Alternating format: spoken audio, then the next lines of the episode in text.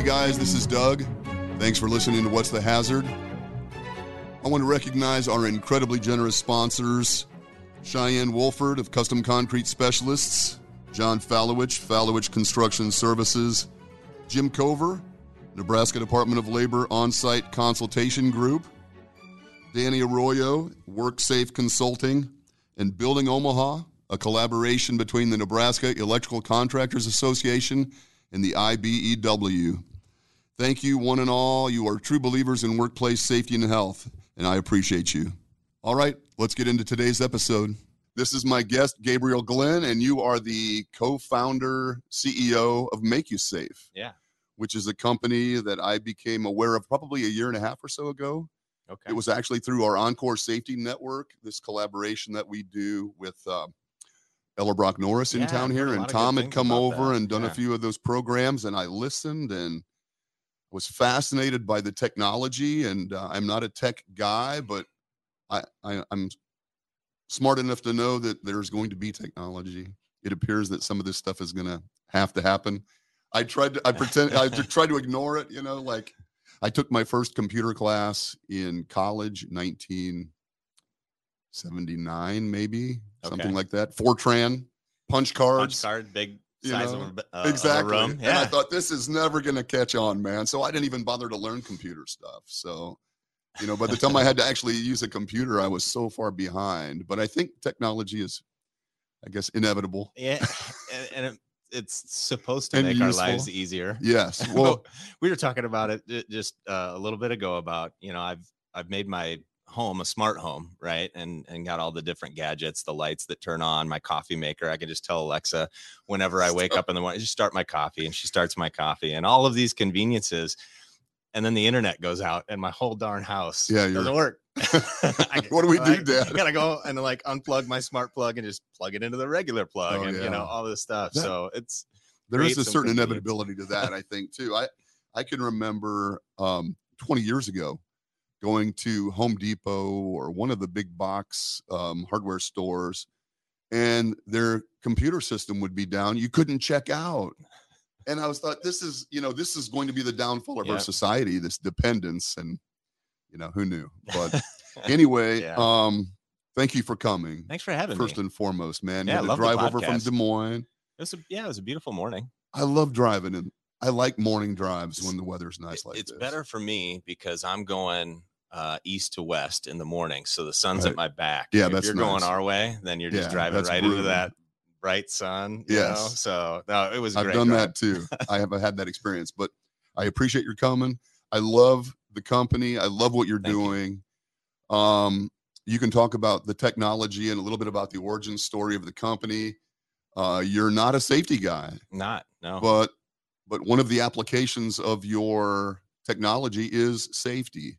And I wouldn't think it's the exclusive application. The more I look at what you do, yeah. it seems like there's a lot of application to it, but there is a piece that relates to safety. So if you wouldn't, I know you've told the story a thousand times, if not more, but would you give us just a little bit about MakeUSafe and how it started? And Yeah, I appreciate it. It's interesting, you know, when we use the term uh, safety guy or safety professional, I I think about it. like, We're all we're people. We care about people, right? People who care about people is really maybe a better title for it Totally. because safety is an element of that, and it's an important element of that.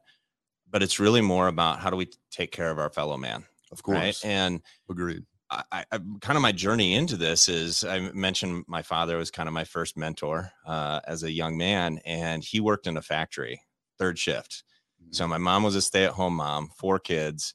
My dad worked third shift, uh, building printing presses. So talk Hmm. about technology that goes goes out of style. So uh, there was a company in Cedar Rapids called Goss, and they made uh, newspaper printing presses for newspapers, magazines, things like that.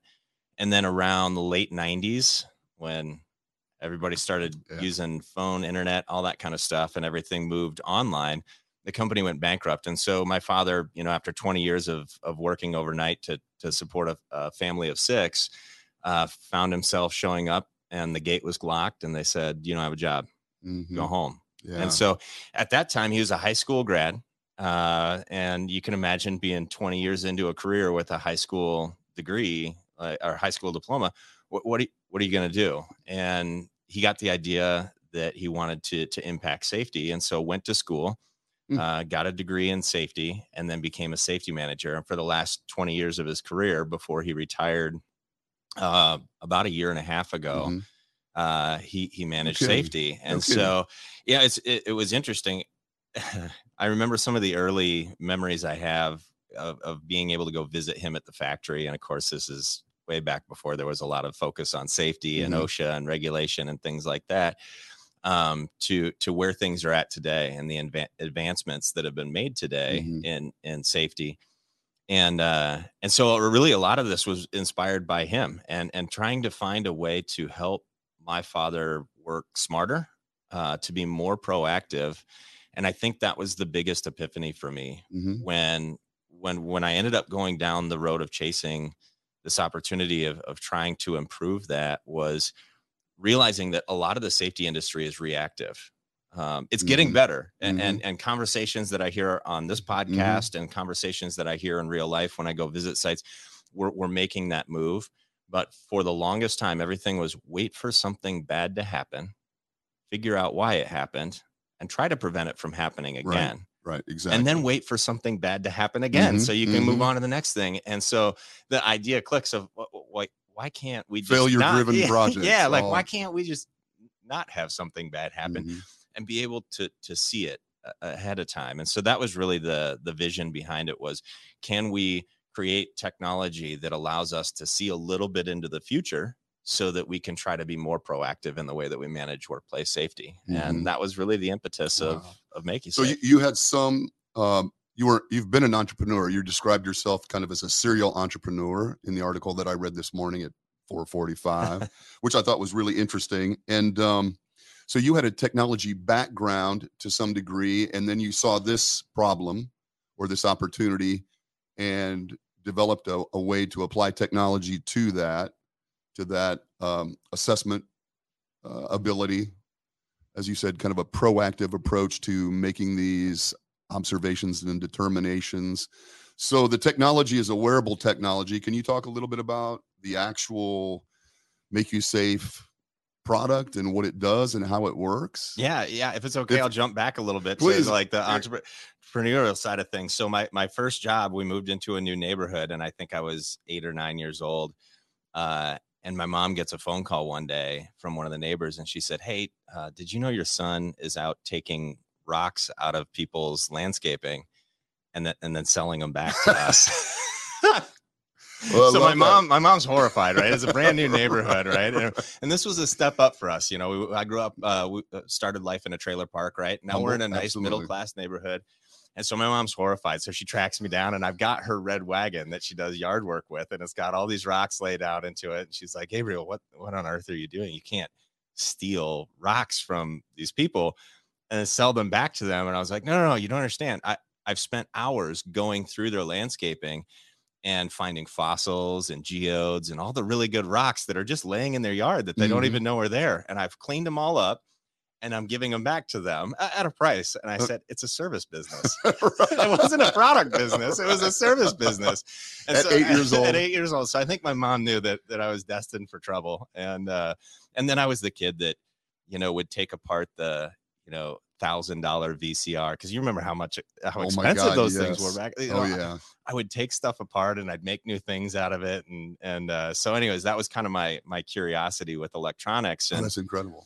and so then fast you know fast forward uh, i got into computers i got into programming and things like that um, and a friend and i got together and and, and built a nice little business around uh, it was still kind of centered around the industrial industry but we were we were building custom software applications and custom software programs to take uh, systems inside of a manufacturing environment and, and like move them to the cloud Mhm. right and move them to the internet which is table stakes today but back when we started doing that it was really revolutionary for these companies um, and so that was really kind of the first big leap that i took and i was fortunate we sold that company in 2015 Nice. Yeah. and I hung around for about a year as we transitioned our team and our customers. And then um, I had always just kind of been having this this recurring dream uh, about what would eventually become MakeUSafe. And I just Mhm. remember waking up. It was a morning, I think, uh, late October, early November of 20, 2015.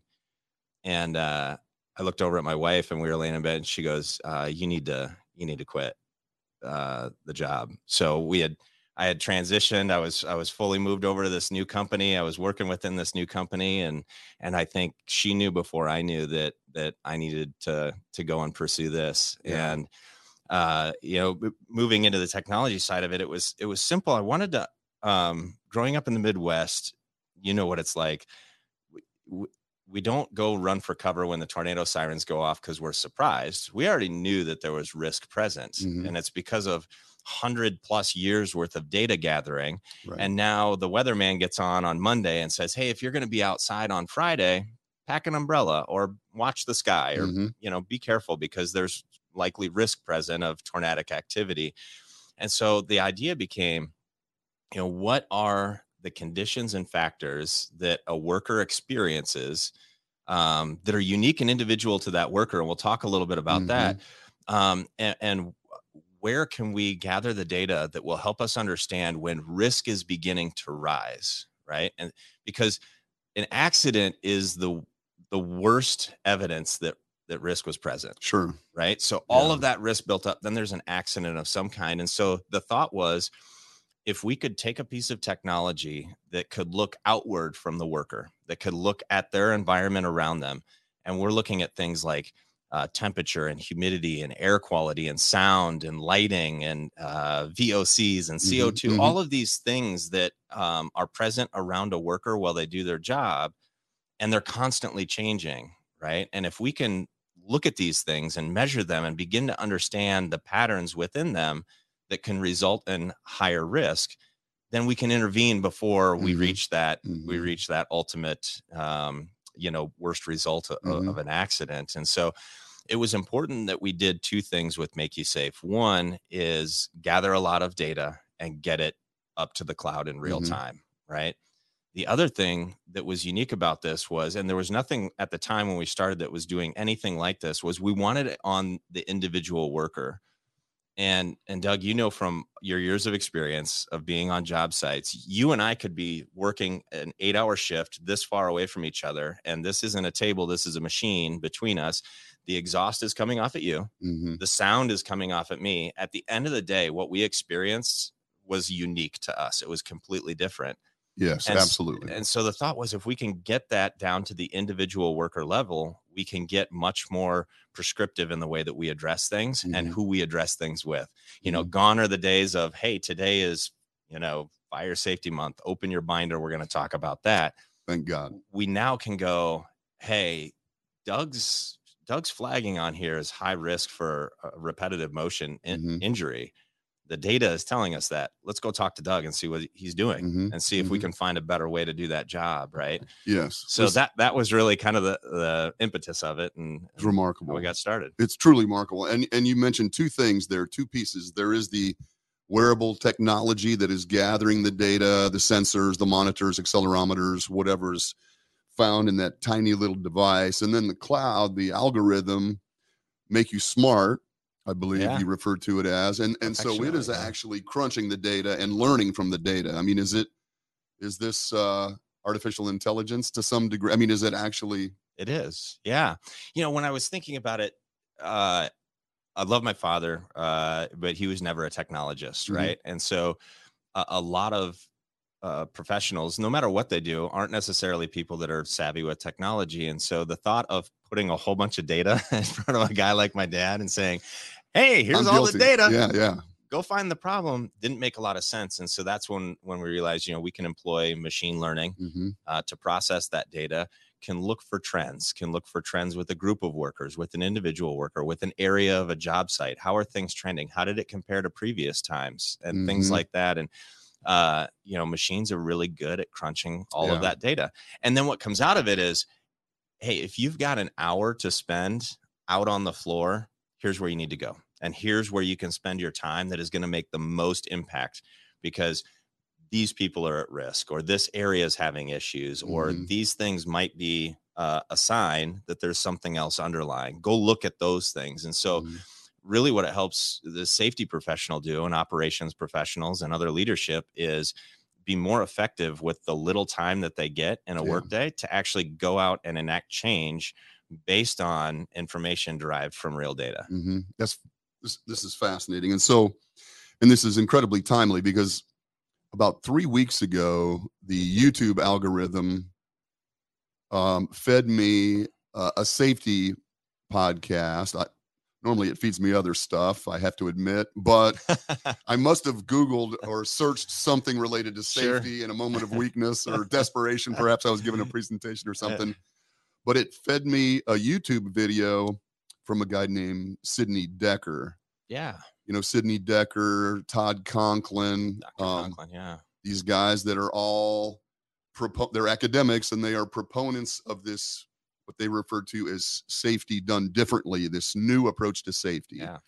and i'm a traditional safety guy you know i'm a safe they would refer to me as safety one just like you described you have an accident you investigate it you implement some corrective actions and you hope that it doesn't happen again then you chase the next accident.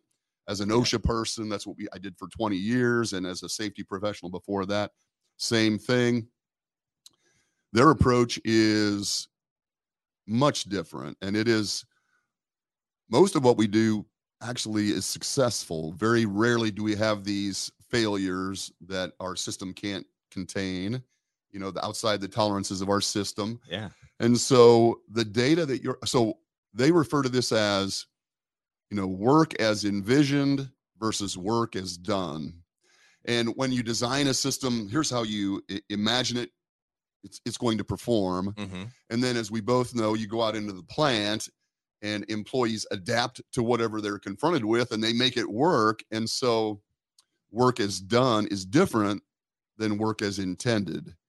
And your system collects all that data about how work is successful and you can you can learn from that data when things are going well for us when we're being productive when we're being safe when our quality is good we have a data set or we have multiple data sets that are indicative of success and we can see of course where we have had uh, some type of uh, uh, deviation and maybe Mhm. we have a near miss or maybe we have an accident or something Mhm.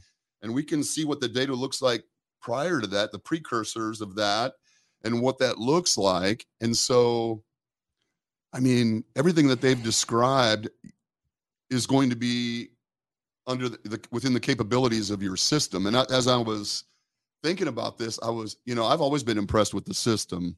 And i've you. spoken with tom on a number of occasions. Sure. i love the way it's going. I'm a dinosaur and i know this is the future. But as i was reading listening to these guys these academics and thinking about your system they are perfectly married to be able to generate from what we know to be successful data to what we fear might be um, some kind of a deviation and an incident data. And to use that as an antecedent to, to know when to intervene. And just like you said you know when i go out onto the floor to watch employees work i don't know what i'm looking for Mhm. i'm out there i mean i have some experience You've in got the your field code book, right? I've got a code book, and- And, you're out there looking for a, That's a violation. spindle that's got something too long on it. and, exactly you know, something that saw gonna- guard missing. yeah it's not going to hurt anybody in all likelihood in all probably not. probability Yeah. so to be able to direct that time as you've said this is this is huge i don't know if you've had any time to speak with these guys They're on our radar. And in fact, I think Tom uh, from our team has has been reached out reaching to out to them. guys And we've got our conference coming up in September over Yes. in, in Des Moines. And uh, I think they'd be a great addition if if we can make it work. yeah if you can get some of the todd or sydney or the eric Hollnagel or all of these guys that are involved in this safety two which is basically you know tracking success and trying to it's, mimic it's people centric. It's it's human. It's absolutely it, I, it is such a a mind shift uh, for that space. And uh, yeah, I want to track back to something you said a little bit ago that I think is the, the power be behind why this is able to work. And so, as a safety professional, uh, your primary job is to identify a hazard, determine exposure, apply controls, wash, rinse, repeat, right? Yes. And Mhm. at the end of the day, how did you ever know if your controls were successful, if they were good. Your only measurement was, oh, great, nobody else got hurt doing Right. that thing. And we all know that could be a product of good luck. It could be It could. uh, who knows but now we have not only this rich set of data that you know we're monitoring things that people can actually be harmed by right so high heat exposure Mhm. you know air quality issues people can actually get injured from that stuff noise exposure right they can Mhm. damage their Mhm. hearing so it's important that we measure that stuff so that we can intervene at the time but we're also gathering a lot of contextual data that's going to tell us over time when these magic confluences of factors come together, we see a heightened level of risk. And so when we begin to understand that, that's when we can do the weather forecasting Mhm. side of things, where we can do the early warning, where we can say, hey, we know at 62% humidity and 78 degrees in the shipping and receiving department, we see a 33% increase in slips and Mhm. falls, right? Probably condensation. That's the condensation point for that area. We now know that. We have the data. And many of these facilities, they got smart air handling systems, they got all this stuff. We can just automate that out, right? The system can know, hey, if I if I sense that it's you know at whatever percent humidity and whatever percent or whatever temperature, we're just going to go ahead and turn that on automatically, so we never hit that risk threshold, right? Mhm. That's that's one power of the data. The other power of the data is understanding how how effective are we with our control measures, right? And we even have some customers. It's been really interesting to see where they'll have two groups of people that do the exact same work, and they're experiencing uh, maybe some some uh, fears about MSDs or motion injuries, and, and they decide, hey, we're going to apply a couple of different controls, and you can immediately see from the data both controls were effective, right? They both helped mitigate that risk, but this control over here was significantly more effective Mhm. that will be our best practice as a Mhm. company going forward but we we don't know that if our only measurement is did anybody else Didn't get have injured an accident. right Right. and so the, the the the power of this data allows us to understand the the efficacy of our actions Mhm. and what i think is great about that is over time as a as a safety community we're effectively crowdsourcing the best remediation actions and so we can become a knowledge center for people too Mhm. especially that that Mhm. new safety professional.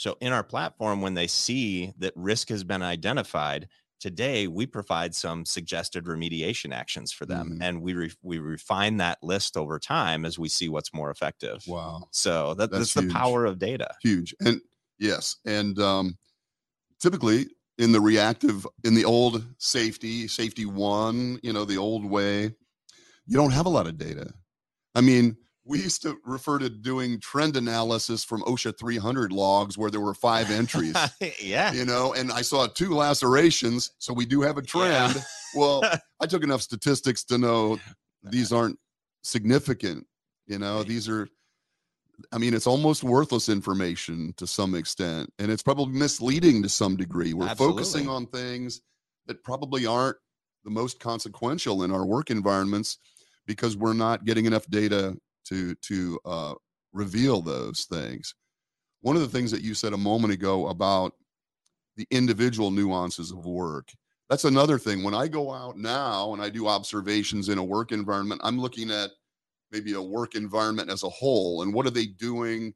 Where are the potential catastrophic exposures, things that could really go bad and hurt someone? But when you have individual data like that, and we know, I know from my experience, I'm an industrial hygienist by training. And so I've done lots and lots of air and noise and radiation monitoring over the years, things like that.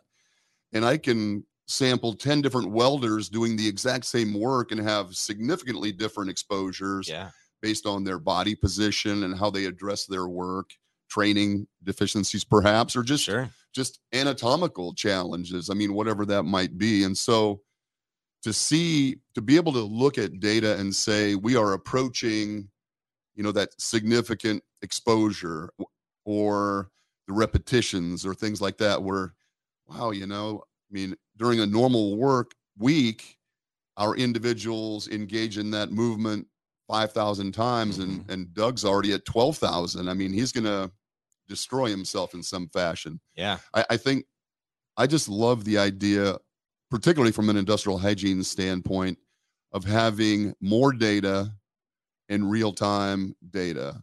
Because as a pump hanger, I get, you know, eight hours of data once a year, and we make decisions from that. And it's just a horrible way to make those decisions. You know, and and and applying this kind of new methodology of of human centric, people centric safety, when typically when a job is designed, we don't design it for an infinite number of body types, Of course. an infinite number of, of physical capabilities, Mhm. right? We take a six foot, 180 pound person, we have them do this job a few times, right? And that's how we write the, the job role and the and the job process, right? And then what you find out from the data is, hey, we've got 10 people that are all doing the same job and they all have relatively the same output. So they're all, you know, doing a good job as far as productivity. Mhm. But we've got this one person that is so much higher in physical force Right. doing this job. Right now, we have the clue. We know who we need to go look Mhm. at, and we need. So we've zeroed in on that, and then you go do an observation. And you realize this person is five foot four Mhm.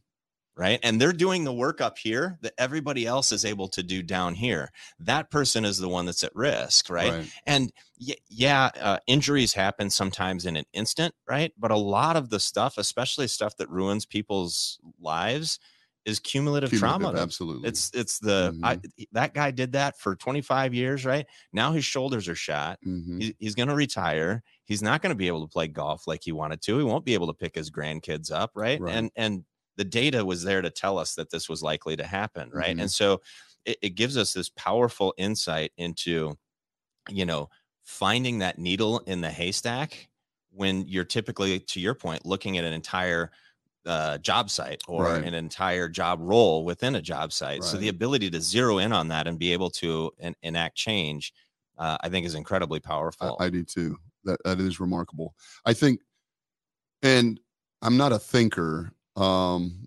but it seems like there are a lot of applications beyond simply um, projecting potential safety issues for this technology. I have a friend, um, one of the sponsors of the podcast. She's an occupational therapist, and she develops um, work capacity projections for different job activities. And so when people want to do post offer, pre employment physicals or something, Sure. or physical capacity testing, she will go observe the work and develop those specifically for those jobs. This kind of data could really be useful in developing physical capacity standards for work activities, knowing who's capable of doing it, um, who is not. Ca- I mean, I think Well, and what are the conditions? the applications are just limitless. Eh, Sorry to jump on you there, uh, Doug, okay. but uh, again, when we when we do a lot of these things, we're we're doing it in a static environment, right? And we know today OSHA is heavily focused on heat stress. It's going to be 100 degrees plus again starting this weekend here in the Midwest, right? Right. the physical capacity of a worker as the job was designed in whatever physical therapy office or whatever lab or maybe even on the job site it wasn't done in those conditions Mhm. right and, That's and so great we don't understand what change has to happen necessarily or what expectations we have to change on what the actual capacity is of that job under ever changing conditions Mhm. and and it's not just heat i mean it's always changing Mhm. you know Always. So That's fantastic. That's think- a great point. I think that's, That's the beauty of gathering data, whether it's you know technology like MakeUsafe or just gathering data from from the worksite environment. Is it's organic? You know that's Mhm. why it's an environment. It's constantly changing, Mhm. and if you're not considering those factors, I, I- you know one of my pet peeves, and you talk about it on this podcast too, is you know when a safety manager is like, I got an idiot that just always causes accidents, right? Or this guy's a, Right. this guy's a moron. He's a, a walking accident kind of thing. Um, people will do things differently uh, than they've ever done under uh, un- under certain circumstances. So you might have somebody that does the job right all the time, but they've never done it in 104 degree. Yeah. Change the heat, context right? And their behaviors. now all of a sudden, taking that shortcut seems pretty convenient because Mm-hmm. if I can take that shortcut, now I can get to the cooling center quicker, Mhm. or now I can get to my break quicker, or whatever the case may be. And so y- you have to factor all of those things in when you're thinking about what led to that. And I appreciated it was on a recent uh, episode of yours where uh, just talking about that not being the fault of the person. We should really look at it and go, instead of just blaming the mm-hmm. person for taking that shortcut, right. we really need to look broader than that and say, what Absolutely. in the entire system failed, right? It was a culture problem. Mm-hmm. It was a leadership problem. It was a control problem. It was an engineering problem. It was a system problem. There are other factors. It's really, really easy and it's really, really cheap to just blame it on the worker and walk away and, I and I feel like that's changing, and I appreciate seeing that. that that's exactly what these this group of academics that I've been reading. I, I, think I've purchased about twelve books from Amazon over the last week or two because you know it's that light bulb moment. And again, I I have been doing this for a long, long time under the old tenets, you know, under the old processes, and always had some consternation about uh, I hate blaming the employee. In fact, I hate blaming the employer oftentimes. Mm-hmm.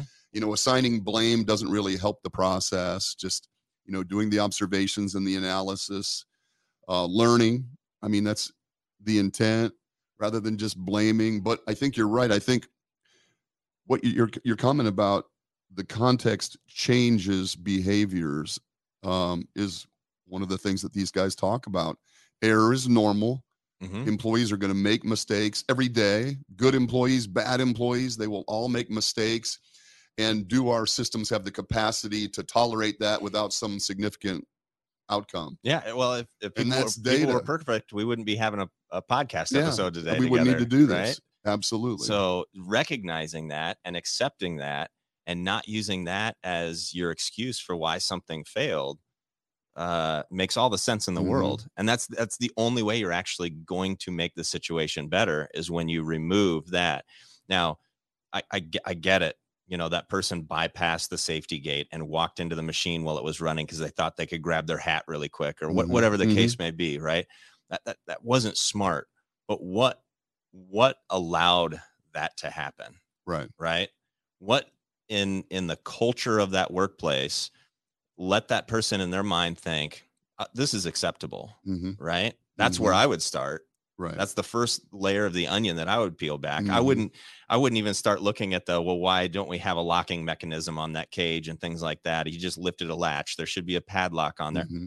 okay let's let's let's start at the top right? Mm-hmm. what in our culture allowed this to happen? Yeah. Because when there's a culture of accountability and you you know that when you walk on a job site and we have many of our customers have fantastic safety culture they which do. you think is would be counter intuitive because they're like well why would they invest in safety technology if they're already doing really well and it's because they care it's mm-hmm. because they're doing well and they always want to do better right mm-hmm. and they mm-hmm. always want to be at the forefront of, of, of improving things and so um, those are the organizations that you feel that culture and oftentimes when when we see accidents happen the first thing that you notice is a lack of that culture mm-hmm. yeah of course that would eh, eh, so i don't typically pre-plan questions but one of the things i was thinking about asking was you know who who is the company that you're looking for who is the company that will be attracted to this technology and i think you you you described it it's not a particular industry. This is something that all types of industries could use construction yeah. and manufacturing and, and you name it, healthcare, mining, food, whatever that is. Yeah. But it, there, there's a certain mindset to the company that is going to use your product. Yeah. I would I, assume at this point. Yeah. I, again, I think part of it is culture. And we've gotten better too of, of, uh, I would say qualifying our customers, mm-hmm. right? A lot. I heard some of these things in the early days uh, from prospects of, oh, I can't wait to get these on workers. I got a couple of guys that I I, I know are my problem people, right? And now I'm going to have the hard evidence to right, right. To prove it, right? Right. Um, and that already lets us know we're we're set up for failure. But I mean, stepping back to to the to the start of the the company, one of the first questions I asked before I even you know started doing any work as far as building technology was I talked to factory owners. I mentioned I had a software company. I worked in the industrial mm-hmm. space. So I had a lot of contacts. So I started reaching out to the owners and to the safety managers. And I said, Do you want to know this? Right? Do you want this data? Because if you know, you need to take action, right? It's yeah. going to show you some things that are going to surprise you, right? Mhm. I, I thought that would be the case, and it's proven to be the case, right? Within hours, certainly days, we're seeing things that they had no idea were there. The reality is, those things were always there. And that's what I heard from the, the organizations that I feel like get it and have a really good culture. Uh, the owners would say to me, I want to know, right? Because the reality is, it's already there. I just don't know that it's there Mhm. can't do something about something I don't know, right? So if I can find it, I'll do something about it. And the reality is is they're they're liable anyways, right? So either you get the information and you're able to do something about it proactively, which shows a great deal of faith and effort. You know, if you ever end up having an accident where you do have to go to court and they start questioning your safety culture, your Mhm. safety processes, and you can say, We invest in this, we do this, this is how we approach this, we track this, all of these things, right? Things are still going to happen. Accidents, uh, unfortunately, are still going to happen, right? But now you have all of this evidence of what you're doing as an organization to make it better. Right. And that's what those owners told me. So we're going to be responsible for it anyways. But Mhm. I'd rather prevent it than be responsible for it. Mhm. So that Yeah. that was the motivation that I needed to hear because again, Right. I thought, wow, plausible deniability would be great. Like, hey, sorry, we didn't know it sucked no to work here. Exactly. you know, uh, yeah. Yeah. our turnover rates, you know, eighty five percent, but right. you know, Yep. Everybody loves yeah, us. Yeah, exactly. The That- fifteen percent that stick around, man, they sure. But that is Sure a like certain it. type of company that wants to know that. yeah Because, you know, that is another challenge that I see all the time in safety is, um, or working in this safety world, is that people don't always want to know that. And sometimes, often, you know, the spotlight shines back on you as the leader or the owner or something. And that's not always easy, you know. Yeah. Well, because that whole thing that you just described of, you know, there there's no value in blaming the employee for a behavior that led to an error because we know they're going to make errors. Yeah. And we know they're going to be non-compliant. So anytime you do an, an incident investigation, you might as well start knowing that the employee made a mistake, there was an error involved, and it probably involved some kind of non-compliance with one of our cornerstone procedures that we thought was appropriate. But we don't know that and um, when we realize that oftentimes our systems or procedures are bad or lacking or our training is bad or lacking or whatever that might be that's that's hard to take some time. so it, it takes a, a company that really cares about their employees and wants to learn and improve to benefit from that information Yeah, and and to the point earlier too is s- sometimes the procedure or the policy that they wrote made sense because something happened and coming out of it really smart people thought hey this is the way that we should mitigate this risk Mhm, right but they didn't have data to know whether it was effective or not mhm, mhm. right so maybe even the policy itself wasn't broken maybe the policy just failed that employee right right but they but they didn't know because they had no way of measuring that Yeah, So- that really is a huge strength of this. So when you started all this, this was probably you've been doing this for about five or six years now. yeah is that about, right? about six years uh about six years ago and so um,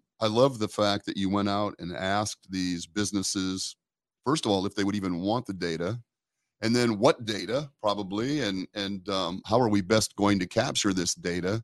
I mean, you could have set little monitors all over the facility, probably and fixed, you know, but that doesn't. that was really give actually the you- first idea doug give believe you it or useful information, at least not Yeah. as useful, perhaps. that was the that was i think a big turning point originally i had this vision for uh sensor clusters as i call them Mhm, mhm. right and just stationary sensor clusters around and the more and more i spent time on job sites and talking to these owners i realized that that point i made earlier about it, it's so unique it's individual that experience that day for Yeah. every single one of the 4000 workers that was on that job site that day was completely unique to them Yeah. and a, a monitor 100 yards away isn't going to accurately represent what the temperature and humidity is right here where I'm working. Right. Right. And so that was the aha moment of, oh my gosh, if we could make this thing wearable, then it becomes portable and it'll go wherever the worker goes. Right. mhm. A- And that will give us really, really rich data to understand what the individual person is being Absolutely. exposed to. Yeah. So, So what what um what challenges have you found with implementation? You know, as you have I mean, you work with some of my clients and some of my friends' companies, and one of the companies, I'm, I'm sure it's, well, what the hell? Uh, White's company, for example, Yeah. Aaron Anderson, their safety, one of their safety leaders is a friend of mine. And in my opinion, one of the most innovative safety people that I've ever worked with. Yeah. Um, and they seem to really love the uh, the device, the, the the technology, and the information. And I would imagine there are people who are going to be listening who would, would not have thought this would be really applicable to construction, but it's absolutely, Absolutely applicable is, to yeah. construction.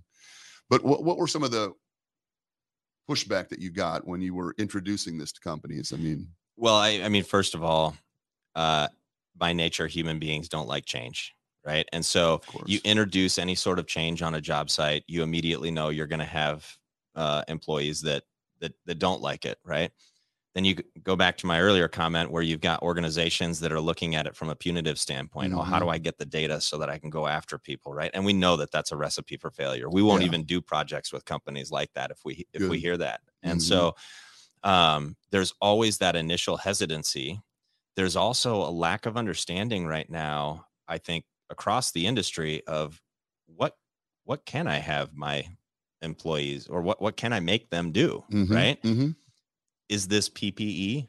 Is this uh, a Big Brother? Is this like cameras? Like wh- Mhm, where mhm. where does this fall? And and the the verdict is still out on a lot of this stuff. And I, I think I can make arguments for and against every single one of them, right? Uh, Sure. you know, P- PPE is that's the last line of defense, right? Mhm. Well, this certainly isn't the last line of defense, right? This is supposed to be way out in front. to be yeah this right? is more of an engineering control practically It, it, it, it is, and so you know, does it fall under PPE? But you know, uh, fortunately, OSHA provides business owners the ability to put in place the the mechanisms, measures, and tools to implement safety as they see fit if they understand that there's there's hazards present Mhm. right and so this would fall under that purview right Mhm. that this is something that an organization can tell their employees this is it this is our new program and we recognize that that was going to be an important part to success for us from the beginning which is why we we intentionally don't do a couple of things. You, t- you said we do a lot which we do and there's a lot of sensor technology there's a lot of things in there but there's a few things that we intentionally don't do one of which is we're not looking inward at the worker. We're not looking at biometrics we're not looking at heart rate or physiology skin moisture Mhm. body temperature any of that kind of stuff and the reality is i can't control that anyways right as a business owner i really Mhm. can't control you know especially Mhm. the, the the health decisions that employees make we can encourage we can Mhm. you know apply gentle pressure and guidance and things like that but at the end of the day we we really can't do a lot to to do that what we can do is we can impact the the physicality of the job we Mhm. can impact the types of tools that we provide for for making that job easier Right. for them we can we can alter the environment we can identify when we need to rotate people based on environmental data all of these Yeah. these things right um and so I, I i think that becomes the um the kind of the cornerstone of getting this started. And and again you'll always have employees that are apprehensive but the organizations that have come out and said look we understand we promise to you we're making a commitment and a promise to you and we you know we're always on site for launch on day Mhm, one mhm. right? And we're there to answer questions. We show them the dashboard. Here's what your leadership is getting. We encourage them to be transparent with the dashboard. Show it to the people. Put it on the break room right? Mhm. yeah. Um, but leadership makes a commitment. We're not going to use this for punitive action against anybody because the reality is we recognize as an organization that there are risks here that we don't see, that are already here, that are happening today, that we don't see, that we don't understand, that we haven't identified. And we don't want to wait for an accident to happen before we take action on it. So that's Mhm. why we're doing this. And we're going to use this data to, to do positive change. And we found uh, some really good examples where uh, something will show up in the data and you've got a really solid safety leader that goes out there shows the the individual look you're working 400% more physically harder than everybody else that does this Mhm. job we appreciate the hard work right but this isn't sustainable for you long term Right. we want you here for as long as you want to be in this career with us and maybe that's another 20 30 years this isn't going to happen for 20 or 30 years if you're four times more physical than everybody else we brought an ergonomist in. We want to just do some observation and see if we can make it better. Or do you have any ideas on why you're exerting that kind of physical energy, Mhm. right? And and the power of collaborating with the employee builds Oh, yeah. upon that culture. Kind of a learning teams approach where the employees are involved in problem solving. It, it is. You know, I mentioned that there's two things, right? So that was the biometric, and we we stay away Mhm, from all this mhm. sticky personal health Mhm. stuff, and th- there's still questions around legality, right? Can I can I record my employee's body temperature? Can I Mhm. employ? You know, th- this is personal health data. What do I have Mhm. to do with it? How do I protect it? So all that stuff is aside. The other thing that I think is really important, and there's two schools of thought out there on this, um, and I'll give both sides, right? So I can be fair, but you, you know, I I firmly believe in where we stand on this, but we did not want to introduce negative feedback into the process of using the technology. And what I mean by that is we don't buzz, beep, alarm, shock, do anything to the worker that says you did something wrong from a device, Mhm. right? And my original thought behind this was if you've ever had a dog, right? And if the dog's barking, people buy these shock collars and they put a shock collar on a dog, the dog stops barking, right? But every time you pull that collar out, what does the dog do? Puts its tail between its legs and runs away. Mhm, Right. Yeah. And so if you're negatively stimulating that worker, they now associate the technology with negativity, right? For one. So we're already losing the battle Right. there. Right. And the other thing that happens is you're an industrial hygienist by trade. There's ergonomists out there by trade. There's safety professionals who have have spent their career understanding how to mitigate risk and hazard. And now you're putting all that onus back on the employee because they're out there and they just did something and now the system buzzed and they're going, I'm just doing my darn job. right. I've been doing this. I've been doing this for 20 years. Then they put this thing on me and I pick up a box and I go, Right. right? What am I supposed to do? Right. Right. And they're not an ergonomist. They, They're Mhm. just doing what they're supposed to do. And so our belief was it's important to know that something potentially hazardous happened or that somebody was exposed to something that's potentially hazardous, right? Or they're overexerting or working too hard. But let's get that information to leadership immediately through a, a notification, right? So that thing happens, somebody you know, repetitive motion, whatever it is, a slip, a trip. Let's get that information to leadership. They now have not only that incident, but they have all this contextual data. Where are they at? What's the environmental conditions? How long have they been on shift? All of these kinds of things that they can see and they can go out and have a real conversation with Mhm. that person. And that's a lot more powerful than just slapping a box on somebody's belt and buzzing them every Right. time they every time they pick up a box. Interesting. So But obviously, there were some employers who were interested in that there are, since it has become a debate of sorts, or at least you've taken a position on it. yeah. So some wanted to be able to zap them. So that's the other side of things. Mm-hmm. Immediate response. right? And the philosophy behind immediate response is if we can provide an immediate response at the moment something happened, we can train somebody better, right? I get that. And they do get immediate response, right? Th- That person is going to do something different, right? Because what they were doing was causing it to buzz, right? Or Mhm. to flash or alert or Mhm. something like that.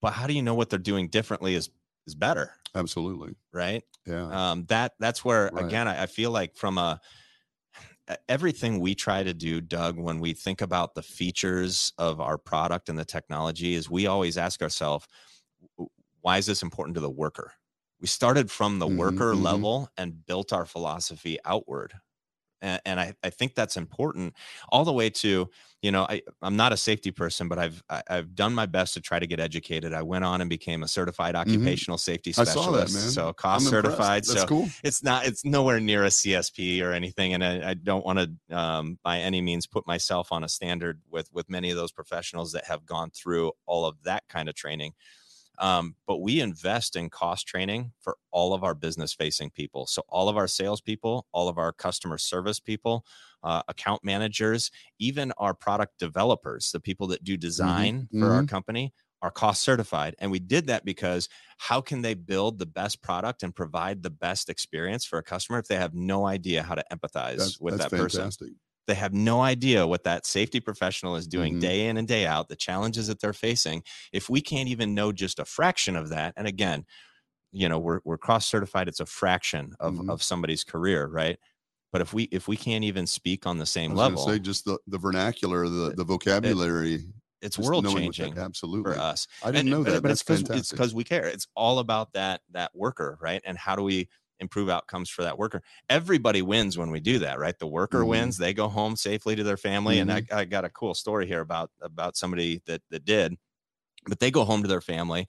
The employer gets an employee that can come back to work the next day, Right. right? They're usually yeah, safety done right is productivity, right? Mhm. No longer do we have this garbage philosophy of well, if I want to work safe, I'm going to sacrifice productivity, or if I want to have productivity, I need to sacrifice safety. We're realizing there's there's so many synergies between those Mhm. two things.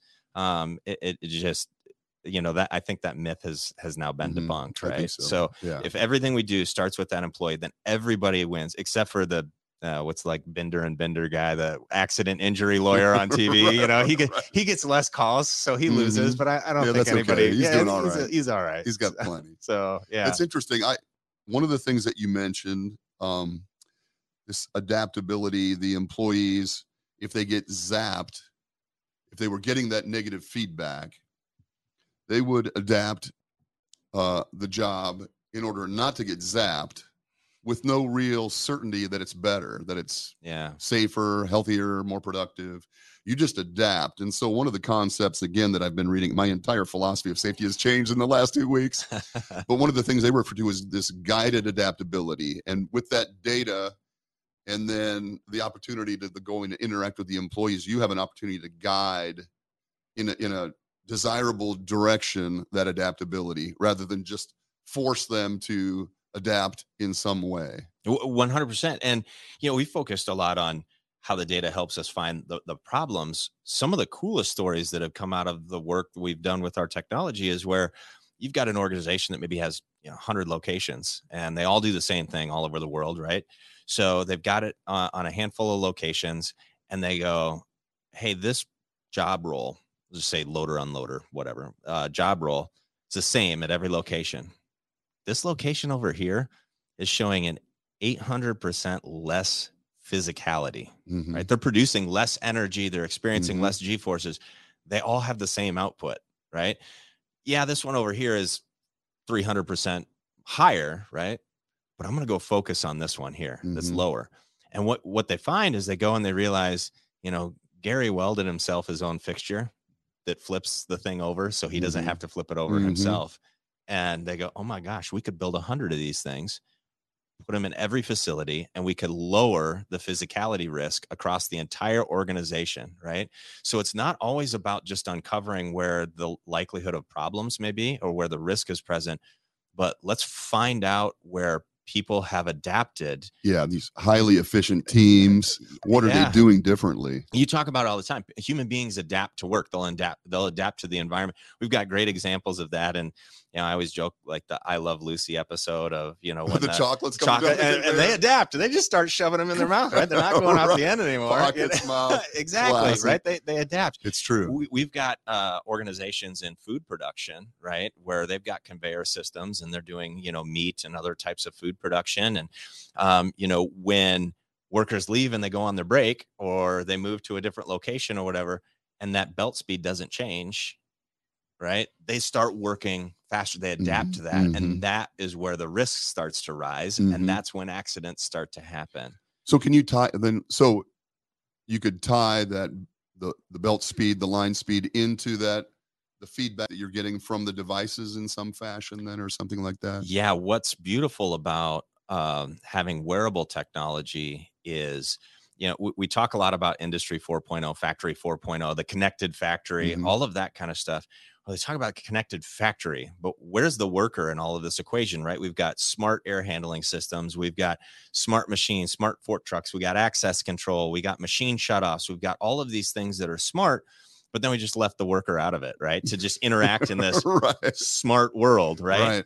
but now uh, our, our customers are uh, their equipment is able to see people because they have a device Mhm. on them now and Mhm. and they can they can recognize how many people are there we could automate the speed of that production line based on how many people are there in real time right Mhm. so they never have to start shoving meat in their mouth with Yeah. but, right. right Yep, but, yep, but y- absolutely. you know what i mean right we can uh, you know, uh, make doors open for people. I, I see a future too. We're not doing this with any customers today, but we're having conversations where if I approach a machine and as i'm walking up the machine already knows i'm Gabriel Glynn. The machine checks the cloud and says he's authorized to use me.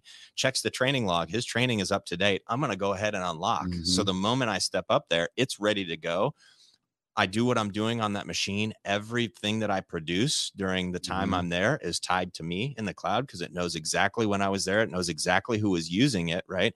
And then I walk away and it can put itself into a state of waiting for the Mhm. next person to come. That's powerful. What's kind of like the two buttons on the driver's side of my car where my wife's adjustment and my adjustment. and you get in and you push, you know, my wife is five four, and so we need a different setting for the car seat.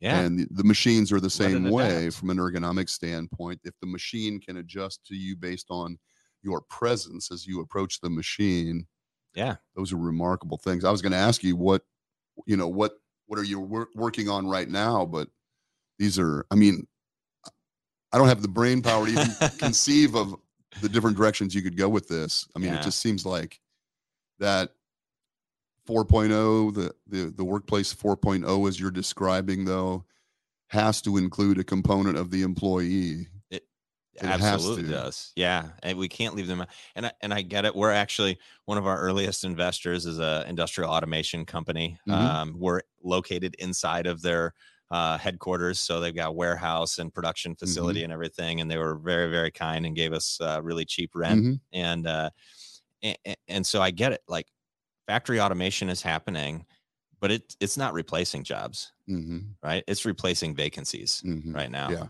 and Exactly. and and there's still so many more vacancies right and there's only so much at at this stage of of uh, human civilization there's only so much that a robot can do i know i do this all the time i'll, I'll Mhm. tell siri to do something and it'll be like i'm sorry i don't understand i'm like i just gave you the simplest command you know, Right. just just call my mom and then it's like calling gary and you're like Right. i said my mom you know yeah. Yeah. so anyways it's yeah. I, the robots aren't going to take over the world yet, right? We got time. Maybe our kids' kids or something can worry about that. But uh, so t- today, if we can get human to to connected factory, um, you know, woven together, that that becomes really powerful from Mhm. a productivity standpoint, from a job improvement standpoint. Um, and the reality is, the good workers, the ones that stick around and want to build a career around it, they want to go in and be productive. They Mhm. want to go in, do a great job, feel fulfilled in the work that they did, and go home to their family at the end of the day. Mhm. Right. Yeah, I believe so too. So It's incredible. It- it- it's like blowing my mind. I, you know, this in addition to what I've been reading the last few weeks, um, I'm gonna have to take a retreat. where are we at? Uh, I don't. Oh, what time got- is it? we- We're, doing pretty 10. good. We're, we're, we're Is it almost ten o'clock? Yeah. Well, you, you brought. Um, that's you, I would assume, on the co- Y- cover yeah. of that magazine. yeah, it's uh, smart manufacturing. That's awesome. Show, yeah, magazine. that. so, um, fantastic. so it, it's Were you- interesting. and the picture is of whom? yeah so a, a, a really quick story but just you know the the philosoph- philosophical conversations you've had you know uh, just in the last few episodes one just yourself kind of reflecting on the book reading and a great conversation with jim. Now i want to go to the amazon. Don't want to eat grubs but i or, He's or, or drink spit you know? I know i'm i'm in no physical shape to go do what he talked Oh, about no. on that. But um anyways the philosophical side of things it, it's interesting I, I i think sometimes people find their purpose. They they, they fall, and and jim talked about uh, abby right? I think was Mhm, the gal's mhm, name that, yep. that beca- came through safety and and that was her calling right? Yep. so i felt a really strong calling to this. I've been having dreams about it been praying about it a lot and decided to take that leap leave the company walk away from the business we had just sold and and start this. Um and, and a couple years into it my grandmother wrote an article for the cedar rapids gazette and i happened to to read it and it was about this man on the, on Mhm, the cover so mhm. this this gentleman walked out of a factory in cedar rapids and it was just moments before the factory exploded let's Oh see if i can find uh the photos here without uh, this is this is great radio by the way as i'm flipping through you know okay. the people on TV You're are, good. You, you No, know, you're good, are dude. getting it. Uh, anyways, the factory explodes takes the lives of all of his coworkers, But he survives. and he survives. And he survived because he decided he was going to take his lunch break that day and walked out of the factory. They lived on the job site. You know, back in the day, a lot of people Mhm. couldn't afford uh, Right. vehicles and things like that. Factory workers. So he stayed in an apartment on the job site. Uh, walked out to have lunch. Factory explodes. All of the coworkers pa- uh, pass away. Getting to Oh it here gosh. and uh and I wouldn't be sitting here with you today. This was your because of that. grandfather? It's my great grandfather, No shit. John Griffin. And if he wouldn't have decided to take that lunch break with with my great grandmother, I wouldn't even be hanging out. Oh, there Oh it is. my Look at that. That's what and this was in Cedar Rapids. Cedar Rapids, Iowa, Douglas Starch Works factory. That's Wow. what's I don't That's know if it'll show up very well on there, but That's that was it. incredible. And so when I read That's that, not coincidence. no, when I read that story, I I reached out to my grandmother and, and I went back to Cedar Rapids and I sat down and visited with her. And she's been one of my my biggest cheerleaders. She understands exactly what we're doing. My grandfather, uh, her husband, he passed away just a couple of years ago. He was an engineer uh, at Rockwell Collins Radio uh, back in the day, and uh, so they they understood acutely what I was trying to do. And when I heard that story, I, I thought, this is it. This is this is Mhm. destiny. This is Right. you know, and we've come a long way. Factories aren't exploding every day, thankfully, right?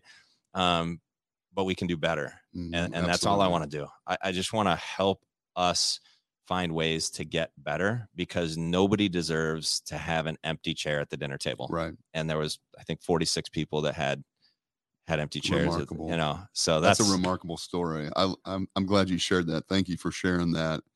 So there is so much here to unpack. I can we- hang out with you all day. yeah, we could yeah, probably sure do this for sure Cam hours, probably and. Cam Yeah. probably left. I think he's gone. We'll have Yeah. to shut it off ourselves at the end. Sure. So, um, people are interested in more information. How, how do they contact you?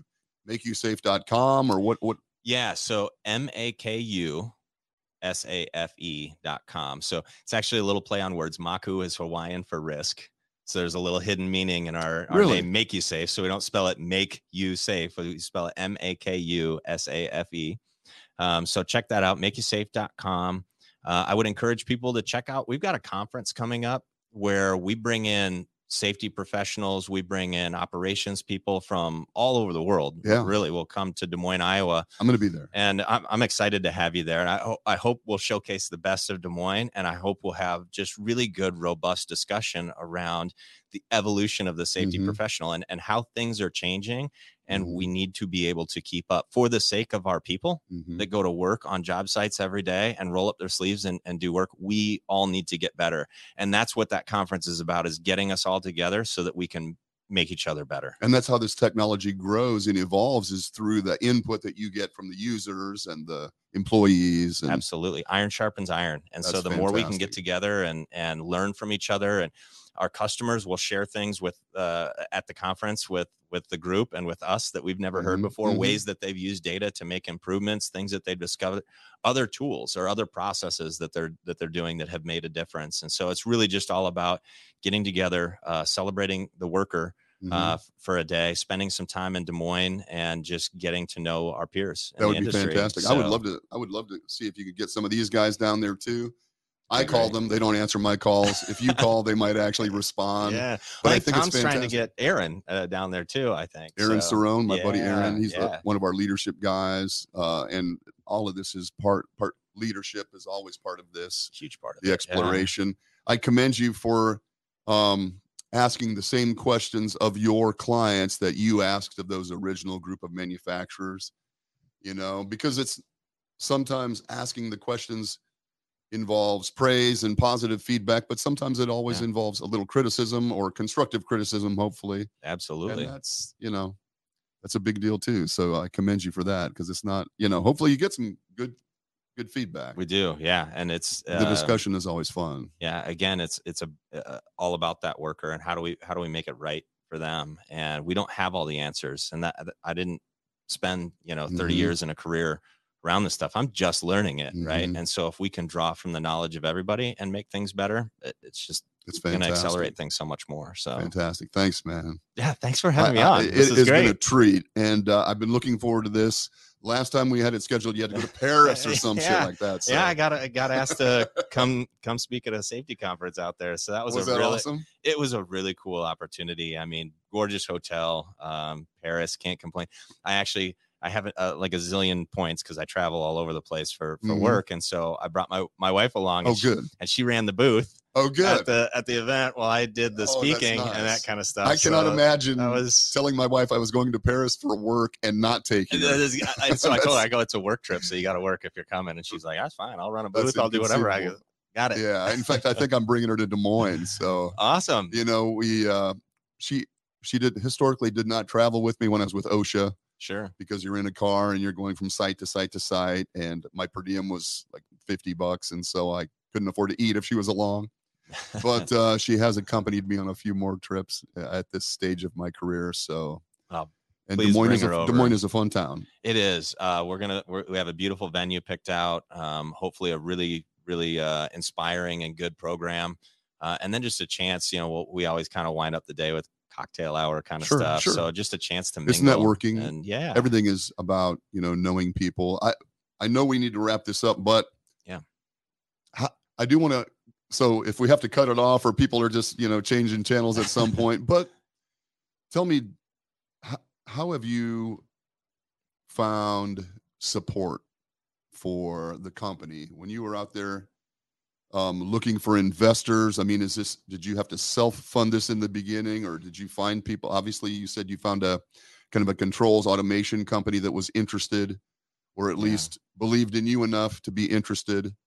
Yeah. Have you ha- do you have any trouble now finding support, or do you have plenty of investors now? Well, depends on where you look for support from. So we've been fortunate to raise over $17 million over the course of six years. Good. It went from me being chief volunteer officer and my co-founder working nights and weekends Right. while he while he worked his full-time job at IBM uh, to to the two of us coming on uh, full time, and now we've got 26 people. Hopefully You soon do. to to be hiring another one uh, next week, and so uh, we've been fortunate to to have some very wonderful and forward-thinking people. Oh, you've got some high quality people, man. We've got some great investors, uh, organizations like EMC Insurance. They were one of our earliest investors. I Oh. didn't even make the work comp insurance Mhm. connection Mhm, to what we were doing. I was focused on guys like my dad, right. and they reached out to us and said, "You are going to change the world of worker compensation." And I said, "Cool. I have no idea what that means, yes, know, tell me. but but they've invested multiple times in the company. They've been a great partner. Fantastic. They're providing our product to their customers, um, which is fantastic. So if you're an EMC policy Mhm, holder, right? mhm. And we now work with, you know, more than a dozen insurance companies in that capacity. So it's great that they're That's- on board with that wow, kind of stuff. That's fantastic. Um, you know, we have uh, some venture capitalists on our cap Mhm. table as well, right? Mhm. So that's that's been a great experience. Is my buddy um, Mark Hasebroock one of those Dundee Venture Capital? Uh, not Dundee. I Okay. Yeah. He, just did a podcast not long ago. He's a really interesting guy, and I'm going to put you guys together Cool. because eventually, when I retire, I'm going to come to work for you, and so uh, that's probably ten years down the road. but um, anyway, man, I, I know we have to wrap. Cam's over there going. I've got another guy coming in. yeah. It's been fantastic. And I hope we can do it again, maybe in six months or something. You can That'd come back great. in and talk more about what you're doing or Yeah. where Now that we got kind of the, the us and that past out of the way, I mean, there's yeah, there's Yeah, let's so, talk about every day is so different for us, and every day something new happens, and it's exciting, and it and we're learning as we go. So it would be fun to to come back, and there's probably things six months from now I'll laugh about and go, oh, I remember thinking you know that way six months ago, and now we think think this way. So Absolutely. I, I love, love it. Gabe, thank you very much. Thank you. It's been a pleasure. I hope we I can do it again. it. Thanks everybody for listening. Um, keep doing what you're doing. This is important work. So keep doing it. As you mentioned, this is just about people. That's all this is. So Appreciate it. Thanks. have a great weekend, man. Yeah. Thanks, Cam.